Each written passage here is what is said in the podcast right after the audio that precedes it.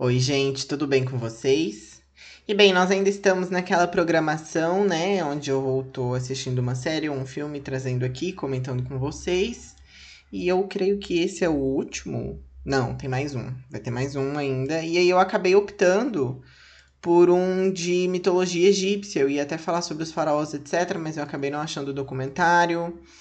E aí eu ia ver um de mitologia grega, mas já tem muita mitologia nessa temporada, mitologia grega, então eu decidi fazer esse de mitologia egípcia, que é o filme Deuses do Egito, que saiu em 2016. Ele tem o, o Nicolás Coster, que era o Jaime Lannister de Game of Thrones. Tem o Chadwick Boseman, que era o Pantera Negra, né, na, na Marvel.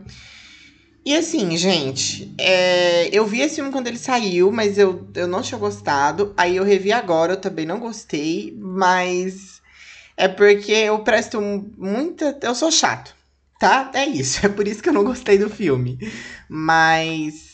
Acho que foi um filme bem caro, porque tem muita CGI. A parte mitológica dele é até boa, assim, mas o roteiro eu achei meio ruim. Enfim, né? E aí eu vou falar sobre todo o filme, com spoilers, do começo até o fim. Então, eu vou, eu vou meio que dar uma sinopse, tá? Antes, sem spoiler, para quem quiser decidir se vai ver o filme ou não ver. É, se não me engano, esse filme está disponível na Netflix. No Google tá dizendo que é na Netflix, né? Mas às vezes o Google mente. Deixa eu olhar aqui. Deuses. É, tem na Netflix, gente, para assistir. Deuses do Egito. Tem duas horas e seis força para vocês, tá bom? É, mas enfim. É... Então, ó, vou falar sobre o filme sem spoiler, gente. Basicamente, é um filme que se passa no Egito Antigo e os deuses eles andam junto com os homens. Então é tipo. Os homens conseguem. Os homens, os humanos, né? Os humanos conseguem ver os deuses normalmente, assim, como se eles fossem pessoas, mas é óbvio que eles têm poderes, eles são mais altos, enfim. E aí, na primeira cena do filme, o, o Osiris ele vai passar a coroação dele para Horus, que é o filho dele, e aí acontece uma treta que desenrola todo o resto do filme. Essa sinopse foi péssima, provavelmente, gente. Mas aí se você ficou o mínimo de curioso, um segundo com a moto fazendo barulho, né? Passou, tá bom. Uh, mas se você ficou o mínimo de, o mínimo curioso, dá uma chance, porque Pode ser que você goste, assim. As cenas de ação são bem bonitas, gente. Os deuses também são bem bonitos. Enfim. Aí você assiste lá, depois você volta aqui pro episódio. Se... Vamos lá, né? Bem, gente, o filme ele começa mostrando uma pintura bem bonita. Pintura não, né? Aquelas gravuras egípcias nas paredes.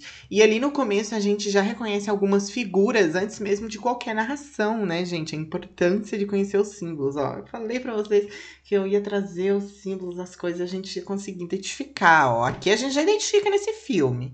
E a gente consegue identificar Osíris, Isis, também Sete e Hathor né? A importância da, é, da gente conhecer esse símbolo, gente. A gente fica ligado, tá? E aí é dito que o Egito era o centro de toda a vida e que os deuses decidiram viver ali junto com as suas criações menores, né? Os humanos.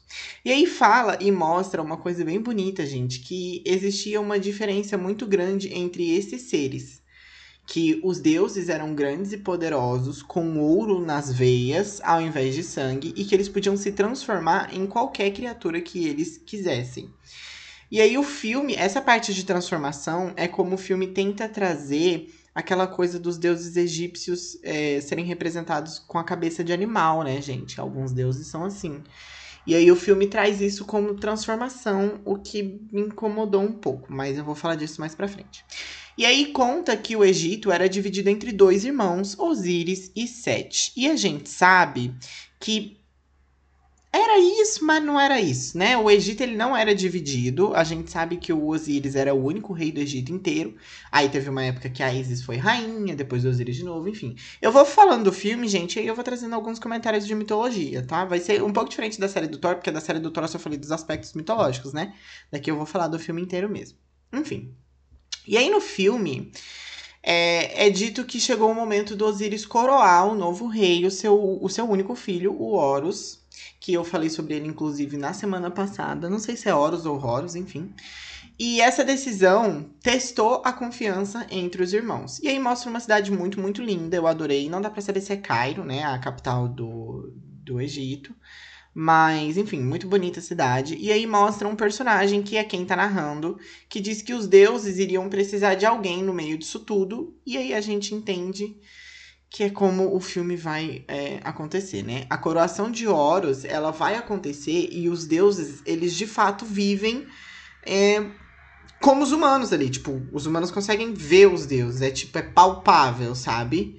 E eu achei uma ideia legal, assim. E aí, esse personagem, que é o que tá narrando, que é um, um dos personagens principais, ele se chama Beck. E ele começa roubando um vestido lá, etc, etc. E aí a gente é, repara que o Beck ele é meio descrente dos deuses, enquanto a, a Zaya, que é a namorada dele, ela acredita, ela é uma fiel.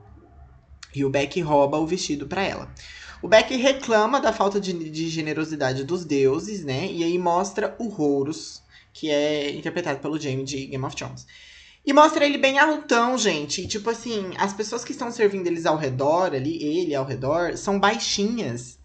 E, então, meio que, tipo, criou, criou uma impressão muito legal, sabe? É, tipo, ele é mais alto, então ele é um deus. É, tipo, eu, eu achei bem, bem bonita essa cena. Aí aparece a Hathor, que é a esposa de Horus na mitologia também. Ela é a deusa da música, da dança, da alegria, do amor, várias coisas. Eu falei sobre ela já, acho que no episódio de Ra, e falei sobre ela no episódio sobre o Horus mesmo. E ela, gente, é aquela pessoa que às vezes ela é indicada como o olho de Ra, lembra que eu falei que é todo um babado lá? Enfim. E aí tem a cena deles conversando enquanto o Horus se arruma. E eu achei muito mitológico essa cena, gente. Todo o cenário é muito, é muito bonito, é muito bem feito. Só que eu queria que tivesse alguns servos ali para dar uma impressão mais divina, porque por mais que eles estejam tendo aquela conversa que, tipo, eu achei bem deuses, porque é uma conversa bem fútil. Meio que ali faltou um aspecto divino, sabe? Talvez se os deuses tivessem, tipo, uma, uma aura ou alguma coisa assim, enfim, ali meio que me faltou uma algo para dar uma impressão divina, mas não foi um problema, eu super adorei. Aí começa a coroação, muito linda a cena também, porque daí é um cenário muito maior de todas as pessoas chegando e aí tem tipo um palquinho que é onde os deuses ficam. Aí todos, aí tem bastante deuses sentados, aí vem vindo outros que vão sendo apresentados que são os deuses mais importantes pro filme. É, eu confesso que eu não gostei muito é, da caracterização dos personagens, tá? Elas são bonitas, é claro. É, deve ter dado uma, uma trabalheira, mas eu sei lá, gente. Eu acho que eu queria uma coisa. É que dá uma impressão meio tecnológica no filme. Sabe? Por mais que seja o Egito Antigo, é tipo como se tivesse muito metal e, e pouco pano. Acho que é essa a descrição. Eu acho que eles usaram essa parte mais metal para dar mais esse aspecto divino mas não sei, acho que talvez poderiam, eles poderiam ter feito de outra forma, com CGI, sei lá. Mas enfim, é bonita as roupas, gente. Não é, é eu que sou enjoado mesmo, tá? E aí tem a Neftis chegando em uma carruagem. É muito mitológica a carruagem dela, gente. É puxada por, por vários pássaros, eu amei. Aí tem o Toff, eu achei a personalidade dele muito Toff. Toff é o personagem interpretado pelo Chadwick Bone, Boneman, né? Pelo Pantera Negra. E eu não gostei da, da caracterização dele, foi a que eu mais odiei, gente. Essa eu não gostei mesmo. Porque o Toff, ele é aquele deus do conhecimento, da sabedoria, que tem aquele bico enorme. E é muito legal aquilo, sabe? E eles não exploraram. Tanto que, tipo, ao redor. Tanto que vai no filme, vai do filme. E ele não, não tem uma transformação igual os outros deuses, sabe? Ele não fica com aquela coisa, pelo menos não mostra. Aí eu achei meio meio meh. Acho que eles podiam ter, ter trazido um aspecto daquilo, pelo menos, sabe? Tipo, ele usar um chapéu meio pontudo, sei lá. Aí ele não usa, ele usa só um, um, uma coisa na cabeça. Não gostei, não. Não gostei. O resto da roupa eu achei legal. Mas o trem na cabeça ali, faltou uma coisa ali, gente. Tá, daí o personagem lá, o humano, o Beck, ele rouba um anel de alguém aleatório e diz que é um presente para Horus. E isso é um foreshadowing, só para mostrar que ele é um bom ladrão, tá, gente?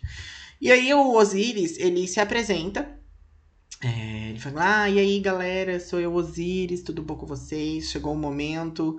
Ah, ele sauda muito o Ra, tá? É importante aqui. É, o Ra é uma figura muito importante e superior no, nesse, nesse filme. Ele fala, ó, galera, sou Osiris, etc, etc. Obrigado aí vocês, todo mundo. Satisfação. É, obrigado, pai. Ra, Deus da luz, tá tudo bem, né? E é uma cena muito bonita Mas eu também não gostei da caracterização do Osíris. É, se eles não. É porque, assim, gente, os, os deuses egípcios, eles têm muitos símbolos, eles têm muitas coisas que, que podem trazer uma lembrança deles, sabe? Só que aí, o Ra.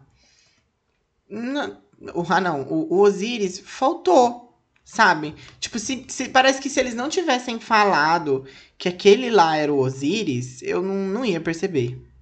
Sabe? Então eu acho que esse é o negócio. Eles deviam ter uma coisa que você bate o olho. Se bem que as pessoas não conhecem mitologia egípcia também, né? Então pouco importa.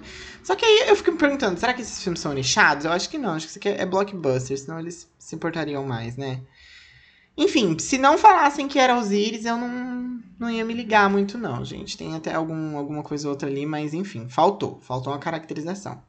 Aí ele faz um discurso ali falando sobre a justiça, porque Osiris é o deus da justiça, né? É, que todos que todas as pessoas, os que têm pouco e os que têm muito, são bem-vindos no pós-vida. E que esse é o legado dele. E a gente sabe que os egípcios têm, têm uma conexão muito grande com esse pós-vida, né, gente? E o filme traz bastante disso e eu achei até interessante a forma que o filme trouxe. Daí chega o momento de pôr a coroa na cabeça do Horus e o Seth chega fazendo uma palhaçada, fazendo uma piada. Eu adorei. Eu achei super condizente. Mas é zero pra caracterização também, gente. Se não falassem que, que era 7, é, eu não saberia que era 7. Poderiam ter colocado ali uma, uma cabeça de chacal, um símbolo. Faltou. Faltou, tá? É pelo menos enquanto ele tá ali em forma humana. Mas bem, aí ele chega fazendo a, a, a, a palhaçada, aí ele dá um presente pro Horus, que é um chifre ali, e ele sopra e aparece uns homens de vermelho, tipo, um exército, sabe? Começa a aparecer um exército, vem caminhando até ali. E eles vão cercando ali. É, onde estão os deuses. E aí, gente, eu achei tudo que acontece daqui para frente muito tosco, muito mal feito, mal escrito. É, eles meio que aceleraram a cena e aí não passa nada, sabe? É tipo assim: o, o, o Seth dá o presente, o Horus toca a, a trombeta, começa a chegar os exércitos, daí o Osiris, tipo, o que está acontecendo aqui? Aí o Seth fala: Ah, é, mas tá acontecendo isso sim, porque você fez isso, isso e aquilo, e aí agora é, eu quero ser rei. E aí o Osiris fala: Ah, mas é, não é assim, porque ele é meu filho. Aí, gente, é sério, é bem assim. Não, não, não tem, tipo, uma emoção, não tem. Entendeu? Faltou uma coisa. Eu acho que é porque eles fizeram a cena corrida. O que eu não entendo por quê. Porque o filme tem duas horas. Eles podiam ter dado mais espaço para os deuses antes de começar a coroação. Porque daí, na hora que fosse pra coroação, a gente ia entender o que tá acontecendo. A gente entende o que tá acontecendo entre Horus e, e Hathor, porque eles tiveram uma cena antes, porque eles criaram uma coisinha pra gente, entendeu? E aí ele fica simplesmente jogado, é meio aleatório. Daí. É. O. Tipo. A traição é bem. É bem idiota, porque o Sete chama ali o Osiris X1. Ah, ó, e aí? Não, vamos, vamos lutar aqui, vamos ver quem que é o mais forte. Me enfrente, irmão. Aí o Osiris joga a lança no chão, no chão e fala: Não, eu não vou te enfrentar porque nós somos irmãos e eu te amo. E aí, gente, ele toma uma facada e morre. É tipo, eu achei muito, muito idiota. Muito meh. Sabe, eles. Faltou construir um clímax. Uma coisa. É a grande traição de Sete Osiris, sabe? É uma das coisas maiores que, que tem né, na mitologia egípcia. Aí, depois que o Osiris morre, que a gente se dá conta que a mulher que estava sentada ali atrás era Isis. A gente desconfia, né? A gente desconfia, porque, enfim, tá do lado de Osiris. Mas ela tem um símbolo, ela tem aquele símbolo de Isis, só que tá na cadeira que ela tá sentada.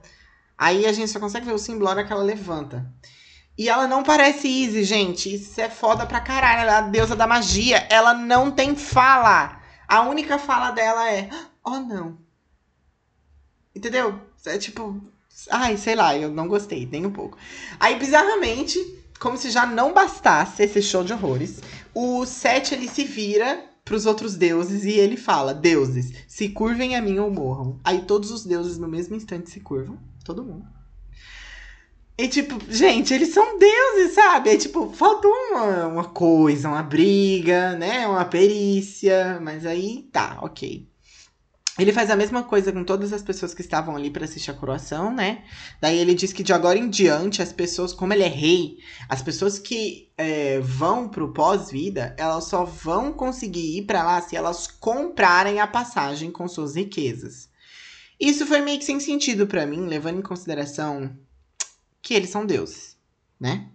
Daí riqueza para deuses não, não ornou. Mas aí a gente tem que partir do pressuposto de que essas riquezas talvez sejam oferendas aos deuses. Aí talvez dê pra ver um sentido, mas enfim. Aí o Osiris morre com a facada. Aí a gente vê o, o Horus. É, que ele tem uma coisa no olho, assim, ele chega, ele consegue. O olho dele é bom, gente. O olho do menino é, é bom. Aí eles lutam ali, Horus e Sete, daí a Nephthys protege Osiris com as asas, achei muito lindas as asas dela, muito bonita essa cena. E aí os dois meio que entram em um modo divino. E eu achei bonito.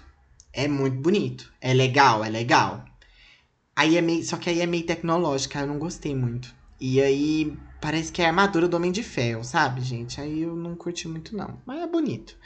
E é bem Horus e Anubis. Eles têm a cabeça ali dos deuses, sabe? Eles têm o um aspecto mesmo. Então, é bom, é bom. O Anubis meio que tem uma cabeça de chacal lá. E o Horus tem a de águia. Eles começam a destruir os tem o tempo que tem lá. Aí por isso a Zaya e o Beck eles se separam. Aí o Seth meio que derrota o Horus, arranca os dois olhos dele. E eu achei muito idiota a Hathor se ajoelhando pro Seth é, para ele não matar o Horus e ele dá meio que um sorrisinho de canto de boca, tipo, mano. Sabe, como se ela estivesse se entregando pra ele. Ai, gente, enfim. Daí corta a cena. Dizendo que o Sete ele virou rei do Egito agora. E que os deuses que eram contra ele logo morreram. E os humanos é, viraram escravos todos. Daí o Beck acha a Zaya com. Daí passa tipo um tempo, entendeu? É tipo um time skip. Daí o Beck, o humano, ele acha a Zaya com o mestre, bem babaca lá. Daí eu achei meio tédio essa parte. Inclusive, vou até dar uma, uma, pulada. Mas o que importa é que a Zaya, ela ainda acredita em Horus. Enquanto o Beck diz que os deuses não vão salvar o Egito, que foi tudo, gente. Foi tudo com Deus. Daí mostra que os olhos de Horus estão em um cofre de Sete. E que, se ele tiver os olhos de volta, ele vai recuperar os poderes. Daí eles conversam e o, o Beck que é ladrãozinho, né? Que o filme veio mostrando no foreshadowing. Ele vai invadir a câmara e pegar os olhos de Horus. Porque a menina, ela tem as plantas. Porque o, ela é escrava de, do cara que construiu a pirâmide. Aí ele tem todas as plantas lá. E aí a menina viu as plantas. E aí ela ensinou pro Beck. E aí é isso. Mas ela nem ensina, gente. É uma cena bem rápida. Beleza. Daí tem aquela cena é, da Hattori do Seth lá se pegando, achei bem, bem tédio. E aí meio que fica subentendido que o Seth não pode morrer de uma forma muito fácil, de uma forma comum. E aí mostra que o Seth quer construir algo grande pro pai dele, o Ra, notar ele. Ele quer construir algo que ninguém construiu, enfim. Daí mostra o Beck entrando na Câmara do Tesouro, ele é bem esperto, é, ele se joga junto com os tesouros para poder entrar lá dentro sem chamar a atenção de ninguém. E aí tem um monte de escorpião lá guardando todo o ouro. Aí tem uma armadilha de luz que eu achei super legal, que é tipo assim, se pegasse sombra em qualquer luz das bolinhas ali no chão, é, e apareceu um monte de espinha e ele ia morrer, de uma forma mais resumida. Aí ele ativa a segunda armadilha, só que só então a gente entende que esse Beck, ele não é um ladrãozinho não, gente, ele é o bichão mesmo. Porque ele desvia de todas as estátuas com faca e pulando que não sei o que. Gente, eu achei, eu achei meio forçado, mas tudo bem, eu segui porque eu, ele é o protagonista do filme, aquele protagonista que resolve tudo, né? O clichê. Beleza. Aí ele consegue pegar um olho, mas só tinha um ali naquela parte que ele tava. É, daí, ele rouba de, de boa, gente. Ele vai embora. E, tipo, ele, ele sai da pirâmide depois, numa boa. Os escorpião ficam cegos com o olho do Horus, porque o olho do Horus brilha. Aí, aleatoriamente, ele volta lá pra menina. A menina meio que trai ele. Não dá para entender direito o que, que rolou. Mas eles descobriram é, dos dois e descobriram que o menino foi lá no templo. Aí o mestre fala, ah, devolve aí o que que você, o que que você roubou. Aí o menino dá um, um pingente lá, que é mentira. Aí ele levanta o olho de Horus para cima e ele escapa. Os dois, tipo, as pessoas que estão ao redor, os guardas do, do mestre construtor, ficam cegos. Todo mundo fica cego ali, menos os dois. Porque eles tampam o olho. Só que aí, gente, na hora que o menino faz isso, eles dão um beijo enquanto o povo tá ali no meio. Eu fiquei tipo. Galera, talvez não seja o tempo, não seja o momento de se beijar, mas tá. Daí eles começam a fugir. Aí a menina toma uma flechada e eu não tava esperando isso. Eu, eu fiquei chocado, mas eu, eu gostei dessa cena. Porque daí deu um, entendeu? Deu um peso ali pro filme, uma coisa. E aí ela morre. E é isso. É, eu odeio esse é, casalzinho sem graça, pra mim também. Aí o menino nem chora, gente. Ele nem chora que ela morreu. Eu, eu achei. Eu fiquei de cara, porque não tem um luto no menino, sabe? Mas aí talvez seja porque ele tem esperança de que o Deus vai ajudar ele. Aí ele vai para um lugar que tem uma cabeça de, checa, de chacal gigante na entrada e o Horus tá lá dentro, desolado. Aí tem uma batalhinha entre eles, o Horus tá cego. Eu achei bem legal essa batalha, pareceu bem coisa de jogo. E aí a proposta é que o Horus tem que fazer a menina viver de novo, mas ele não consegue. Porque é tipo assim, ele fala, ó, Horus, eu tenho aqui o teu olho, tá, querido? Mas eu só vou te dar esse olho se você reviver a minha girlfriend, que ela tá lá fora, ela morreu, ela toma uma flechada. Aí o Horus tenta fazer ela viver de novo, mas não dá certo. Aí ele invoca o Anubis e eu achei o Anubis incrível. Incrível, bonito, chique, coerente com a mitologia. Não tem tecnologia no Anubis. Eu adorei, de verdade. E aí o Anubis, ele pega a alma da Zaya e ela vai pro Afterlife para fazer aquela jornada que tem que passar pelos portões, etc. Mas ela não tem riquezas, galera. Então não vai tá rolando. E aí ela pega e oferece o sorriso dela pro Anubis. Eu achei que o Anubis ia falar, ai minha filha, mas você também não ajuda, né? Mas enfim. Aí mostra eles indo pro submundo do Egito, só a Zaya e o Anubis, né? Porque o Anubis, lembra, o Anubis faz aquele trabalho de levar a alma dos mortos até onde elas precisam ir para serem julgadas. E eu achei bem legal o submundo egípcio. É... Eu imaginava diferente, mas, tipo, até porque também a gente nunca tinha visto uma representação. Mas eu, eu gostei bastante da representação, gente. Achei bem. É que não dá pra falar que é bonito, porque é meio vazio, mas é, é bonito. Enfim. Daí o Beck e o, e o Horus, eles dão uma outra brigadinha de novo, por causa do outro olho, porque o, o, o Beck fala, ó, eu sei onde tá o outro olho também, tá? Mas aí eu não vou te falar. Daí o Beck diz que vai é, pôr o Horus dentro da pirâmide do Sete, porque é lá que tá o poder do Sete, para ele poder apagar e derrotar o Sete e tal. E daí o, o Horus volta a virar rei, tudo bem. Aí, o Horus diz que ele só consegue fazer o Anubis voltar e, tipo, meio que salvar a, a Zaya se ele virar rei. Então, meio que eles ficam. Só que não é 100%. O ano do. O Horus tá mentindo pra ele. Então, eles ficam meio que grudados ali, entendeu? Então, o Beck, o objetivo do filme é: o Beck sabe entrar na pirâmide, porque ele viu os planos lá, né? Aí, ele precisa fazer o Anubis, fazer o Horus entrar na pirâmide derrotar o Sete, para que ele possa virar rei e reviver a Zaya. Beleza, é esse o plot do filme, gente. Daí, corta muda a cena, daí tem o Sete falando com as tropas dele, no fundo tem dois besorrões, que eu achei muito legal, que é o que puxa a carruagem do Sete, muito, muito mitológico. Daí contam pro Sete que ele foi roubado, etc. Ele, bi, ele briga com o construtor, ele fica puto porque um mortal roubou o olho, é... e ele encontra o corpo da Zaya. Daí depois o Horus vai rezar pra Ra, né, para ter força. Eu achei muito bonito o templozinho ali, a cena. Daí o Horus consegue se transformar sem os dois olhos por causa do Ra e eles vão para carruagem de Ra. E eu achei muito mitológico essa parte. Eu só não gostei porque é tecnológico.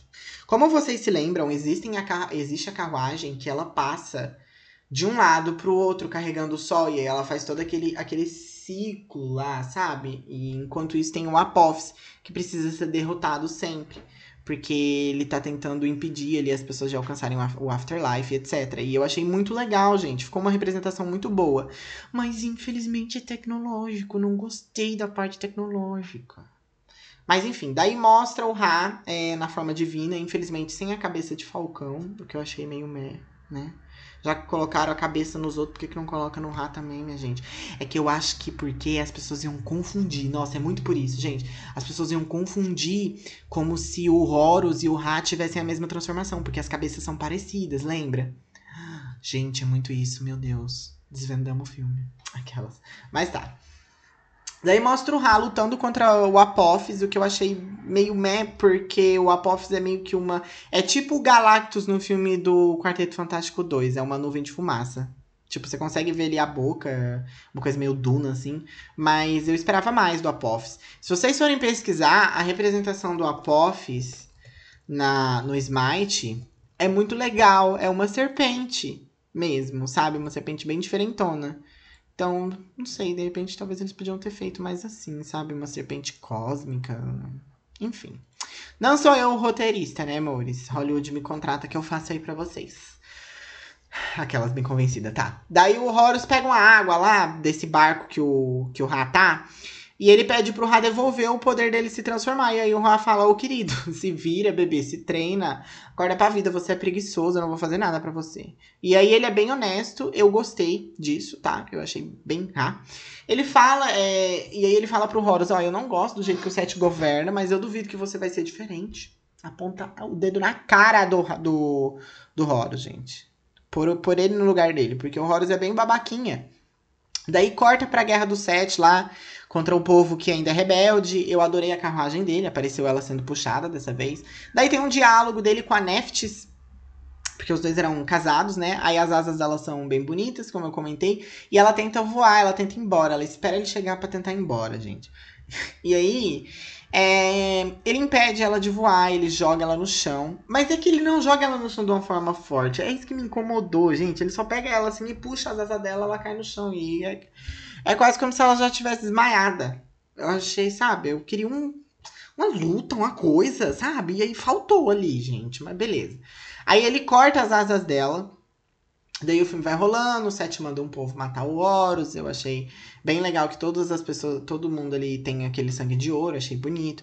Aí eles precisam ir pra pirâmide lá, etc. E daí o Seth fica sabendo da barganha do, do Horus com, com o menino, o Beck. E aí é interessante aquele diálogo do Seth com a Hathor, porque o Seth, ele quer ser o governador do mundo dos mortos também. E ele pede pra Hathor voltar é, e levar ele lá. Só que a gente não entende muito bem o que é esse voltar. E aí ela diz que ele não tá morto. E que não tem como. E aí ele começa a falar sobre como a escuridão trouxe algo nela. E eu acho que isso, gente, é uma referência a todo aquele lado oculto que existe na mitologia egípcia, que eu já falei aqui um pouco sobre.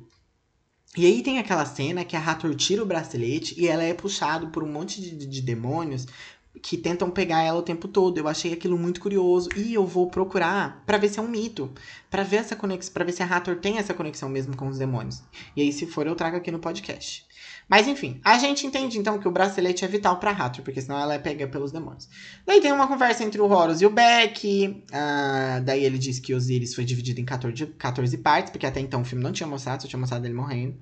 Aí fala também que a Isis tirou a própria vida e que o Ra disse que se ele conseguir cumprir o seu destino, ele vai virar grande de novo. No sentido tipo, ele vai ascender como um deus mais forte, etc.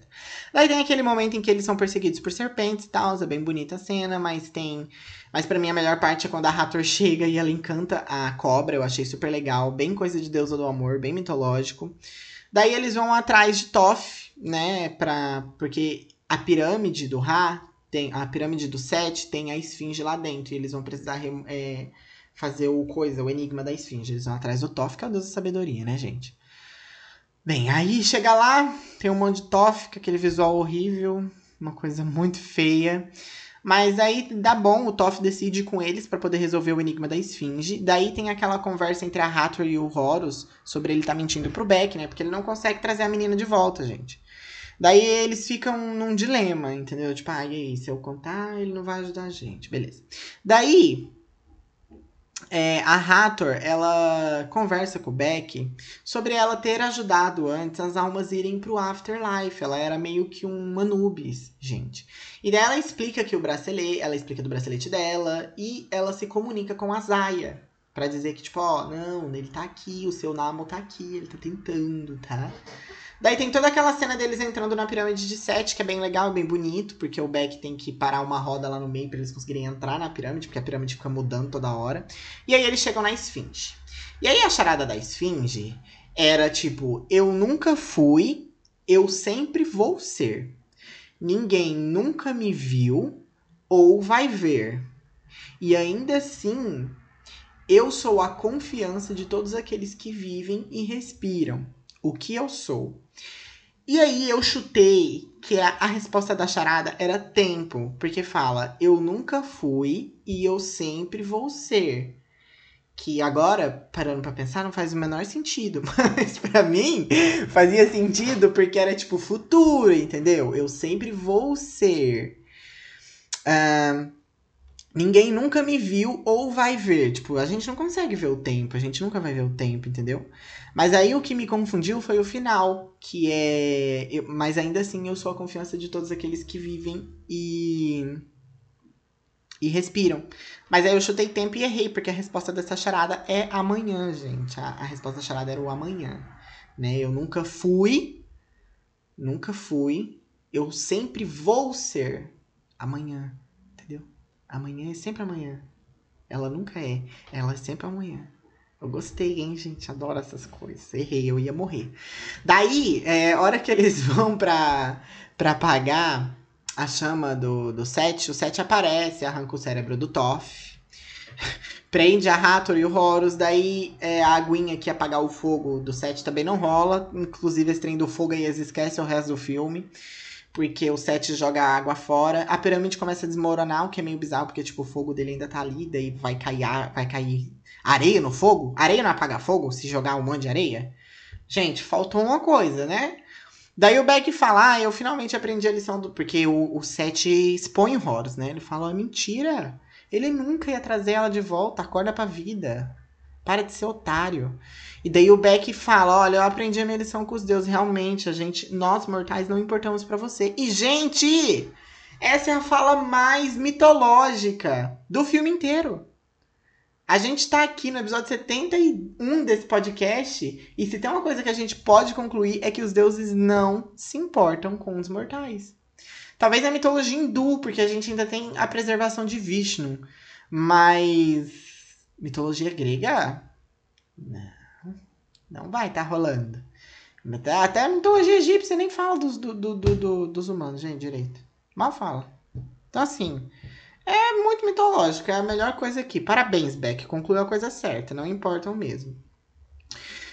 Bem, daí é, eu achei super mitológico também e bonito o que rolou com a Hathor ali, né? Que ela deu o bracelete pro pro Beck para que ele pudesse dar pra menina lá no Afterlife, porque tem que dar riqueza, lembre? A menininha dá o sorriso dela e aí não ia rolar. Aí a Hathor dá o bracelete que protege ela contra demônios, ela é pega pelos demônios, inclusive, mas a menina vai conseguir sobreviver. E eu achei muito mitológico, gente. Ela é a deusa do amor. Se ela não vai é, proteger os efeitos dela, sabe? Se ela não vai ir atrás desse efeito dela de abençoar esse casal, quem vai? Eu achei muito mitológico, muito bonito. Daí eles vão pro submundo, o Anubis é invocado, mostra a menina no salão do julgamento. É, lembra que eu falei para vocês que, é, que, que, eles vão pesar ali o coração e a pena? Só que aí, no caso aqui, o filme dá uma mudada, né? Que daí é riquezas. Só que aí, a lógica original é que o coração, ele precisa ser mais leve que a pena para você conseguir ir pro Afterlife. Daí o Anubis e o, e o Beck aparecem, a Zaya dá o bracelete, daí o Seth fica mais poderoso. Ele agora usa as asas de Neftis para proteger ele, o cérebro do Toff, que dá um puta conhecimento, o coração de Osíris, que dá o domínio de todas as terras, e um olho para que nenhum inimigo possa enganar ele, que é o olho do Horus. Gente, é uma pena porque é tudo meio tecnológico, vai tudo se fundindo na armadura dele, é bem Homem de Ferro, mas é completamente inútil e idiota, tá? Não adianta de nada. Mas tá, é, aí basicamente o Seth vira Amon-Ra, né, gente? Eu falei para vocês que o Ra, ele vai roubando o efeito de todos os outros deuses em certo momento da mitologia. Foi isso que rolou. Daí mostra o Seth indo falar com o Ra, que tá lá em cima. E aí o Ra fala, olha, querido, porque ele é ressentido, né? Porque o Seth não, não, foi, não ganhou o domínio do Egito. O Seth não pôde nem ter filhos. Aí ele chega lá falando, pai, e aí, por que, que você fez isso? Daí o Ra fala, olha, querido, eu dei o Egito pro seu irmão, mas é que era um teste, seu bobo. Era pra ver se ele ficava no poder, se ele ia querer ficar no poder. Só que ele passou, né? Porque ele cedeu o poder de boas. O seu teste era esse, meu filho. Era acabar, era vir pra cá, ficar no meu lugar, lutando contra o Apophis. Eu não queria que você tivesse filhos para você não sentir falta deles. E aí ele diz que ele precisa que o Seth substitua ele ali naquela batalha contra o Apophis. E aí, se ele tivesse filhos, ele ia ficar com saudade, igual o Rafa fica o tempo todo. Entendeu, gente? Tem uma lógica ali por trás. Tem uma lógica. Eu só não entendi por que, que o Ra, como ele é tão poderoso, por que, que ele não podia pôr um despertador, uma coisa, né? Toda vez que o Apophis fosse vir, tocava o despertador, ele subia lá em cima e, né, fazia o trabalho dele e depois voltava. Faltou uma perícia, um conhecimento aí, né, gente? Mas tá. Aí, é, o Seth ele quer pegar o lugar do Ra, mas ele quer refazer o mundo. E ele basicamente é, quer sumir com o pós-vida para que assim ele possa ficar imortal para sempre. O que é meio estranho, porque o pós-vida não é meio que isso. Aí eu não entendi muito bem. Aí, bizarramente, o Ra morre com a espadada só. Na verdade, ele não morre, ele fica meio que numa coisa lá, meio que um coma. E eu achei tosco, porque o Seth ele ficou com uma parte só da transformação, nessa hora que ele mata o, o Ra.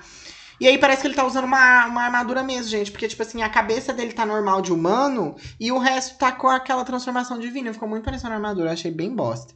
Daí o Seth vai pra pirâmide dele. Lá, é, ele chama o Apophis pra, pra um X1, mas na verdade ele quer que o, o Apophis é, devore o Nilo, que é a, a fonte da criação, entendeu? Aí aqui eu também não entendi, gente. Se vocês não entenderam, eu também não entendi. Porque não faz sentido. Sendo que ele queria destruir o Afterlife. Tipo, ele destruindo a fonte da, da criação, ele vai destruir o Afterlife. Talvez eu não tenha prestado atenção, não sei. Qualquer coisa vocês me mandam um DM lá, gente.